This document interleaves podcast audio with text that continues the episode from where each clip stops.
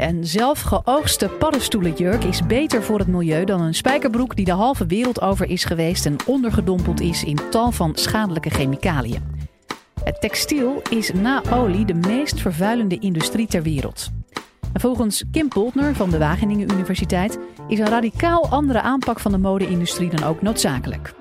In deze podcast vertelt ze hoe we deze omslag mogelijk kunnen maken en hoe ook jij kunt bijdragen aan een duurzamere garderobe. Live vanuit Club Air is dit de Universiteit van Nederland. Ik heb een enorme passie voor mode, al hele lange tijd. En daarom ben ik op mijn achttiende aan de Modeacademie in Amsterdam gaan studeren. Daar leerde ik echter dat hoe mode gemaakt wordt verre van glamorous is en juist ten koste gaat van mens en milieu. Dus er kwam de vraag op, hoe kan ik mij nou goed voelen in kleding die door kinderen is gemaakt en rivieren in toxische wateren doet veranderen.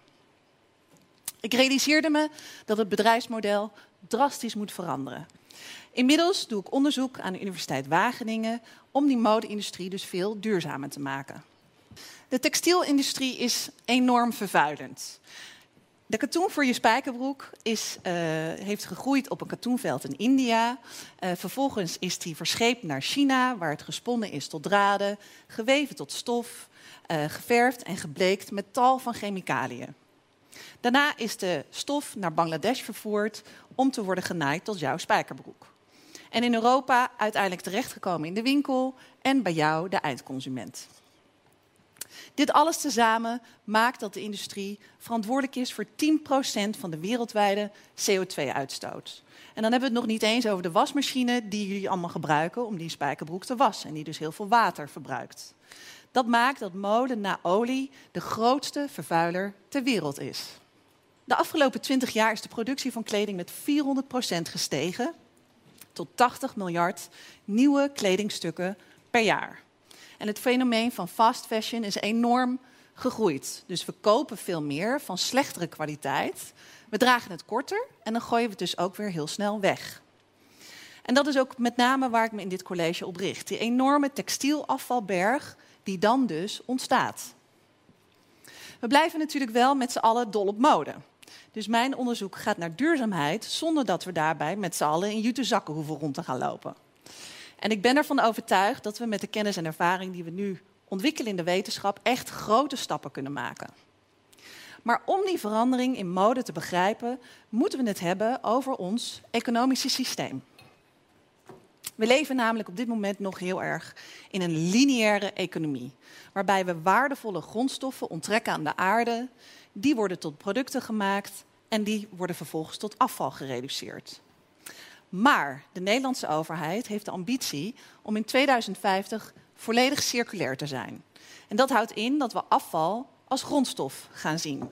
En beter producten gaan ontwerpen. Niet dat ze tot afval verworden, maar tot voeding voor nieuwe producten. In een gesloten kringloop. We kunnen daarbij putten uit de natuur en inspiratie daar vandaan halen, want daar is helemaal geen afval.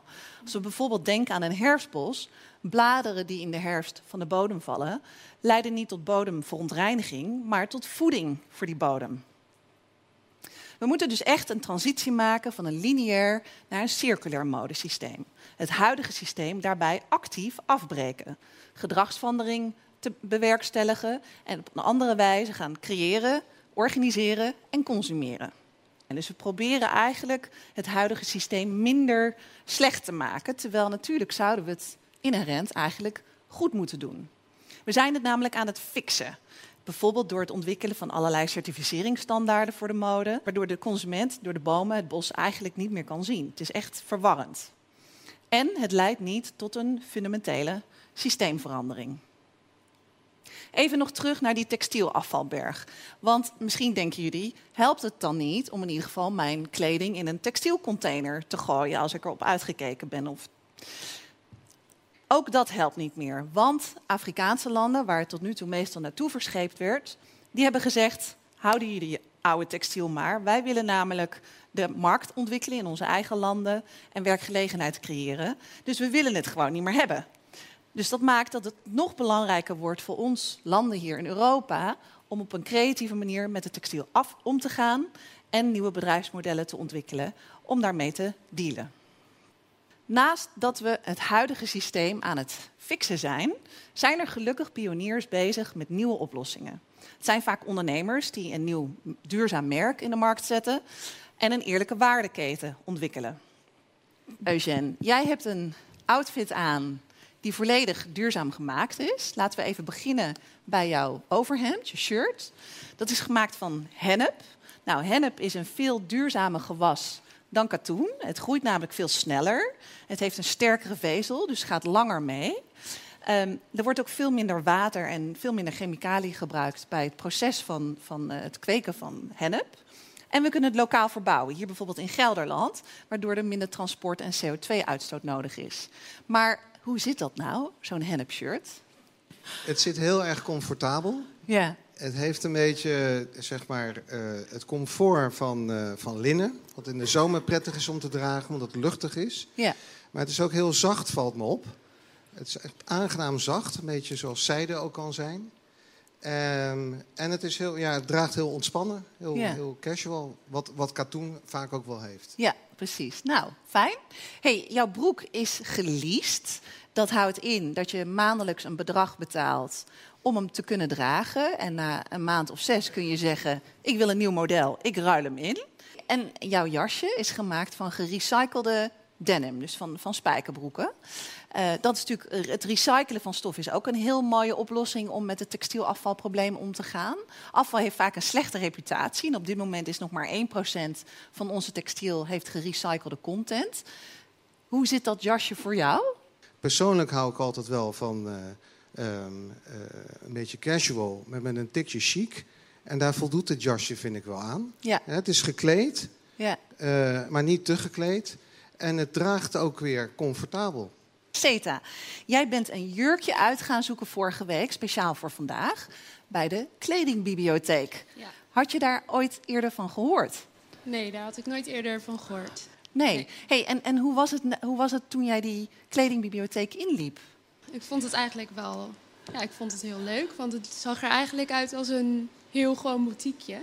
Ja. Allemaal hele leuke kleding. En ik, en ik was sowieso mijn uh, kast al aan het verduurzamen, maar ik was vooral bij uh, vintage winkels aan het kijken. En dit was toch wel wat, wat chiquer eigenlijk. Wat chiquer. Ja. Ja. Hey, is dat nou wat voor jou om dan voortaan kleding te gaan lenen? Uh, ik zou graag willen, maar ik woon in Rotterdam. En in Ja. Rotterdam heb je geen fashion library, alleen in Amsterdam. Oké. Dus uh, Ja, dus de conclusie is. Er is belangstelling voor dit soort nieuwe bedrijfsmodellen van kleding te lenen, maar er zijn er nog veel te weinig van. Nou, wat heel tof is om te zien, is dat we dus eigenlijk merken met ons onderzoek dat eigenaarschap steeds minder belangrijk wordt. Dat zien we ook bij de digitale generatie, die kleding koopt, een Instagram-selfie maakt en het vervolgens eigenlijk zonder verder te dragen terugbrengt naar de winkel. En dan kan je je afvragen, is het dan niet logischer om het te lenen in plaats van te kopen? Nou, wat we dus zien is dat nieuwe bedrijfsmodellen om kleding langer te gebruiken en technologieën om kleding te recyclen zijn superbelangrijk voor die transitie waar ik het net over had.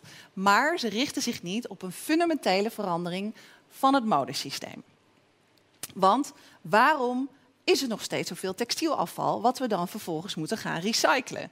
Kunnen we niet toe met minder afval en produceren zoals de natuur dat bijvoorbeeld doet? Namelijk dat we ook onderzoek doen met vernieuwers die het over een radicaal andere boeg gaan gooien. Dat zijn vaak ontwerpers die bijvoorbeeld met mest, groene thee, algen nieuwe textiele materialen ontwikkelen. Het mooie is aan dit soort materialen is dat ze uh, vaak antibacteriële eigenschappen hebben, uh, biologisch afbreekbaar zijn. En dan zou je je kunnen voorstellen dat fast fashion geen probleem meer hoeft te zijn. Want stel je voor dat we deze materialen echt gaan dragen. Nou, misschien dragen we ze maar vijf keer, net zoals we dat nu doen met fast fashion. Maar dan kunnen we ze gewoon in de groenbak gooien.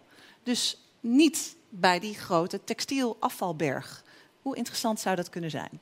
En als jullie nou je afvragen, wanneer kunnen we dit soort materialen in de winkel verwachten?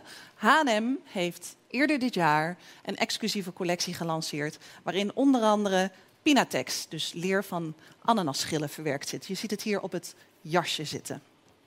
Maar de vraag is, willen we dit allemaal wel? Willen we in de toekomst t-shirts van algen gaan dragen? Daarom doen we ook consumentenonderzoek in Wageningen. En we zien dat gedrag cultureel diep verankerd zit. En dan komen we er eigenlijk achter dat circulariteit helemaal niet alleen gaat over materiaalstromen, maar ook vooral over waarden.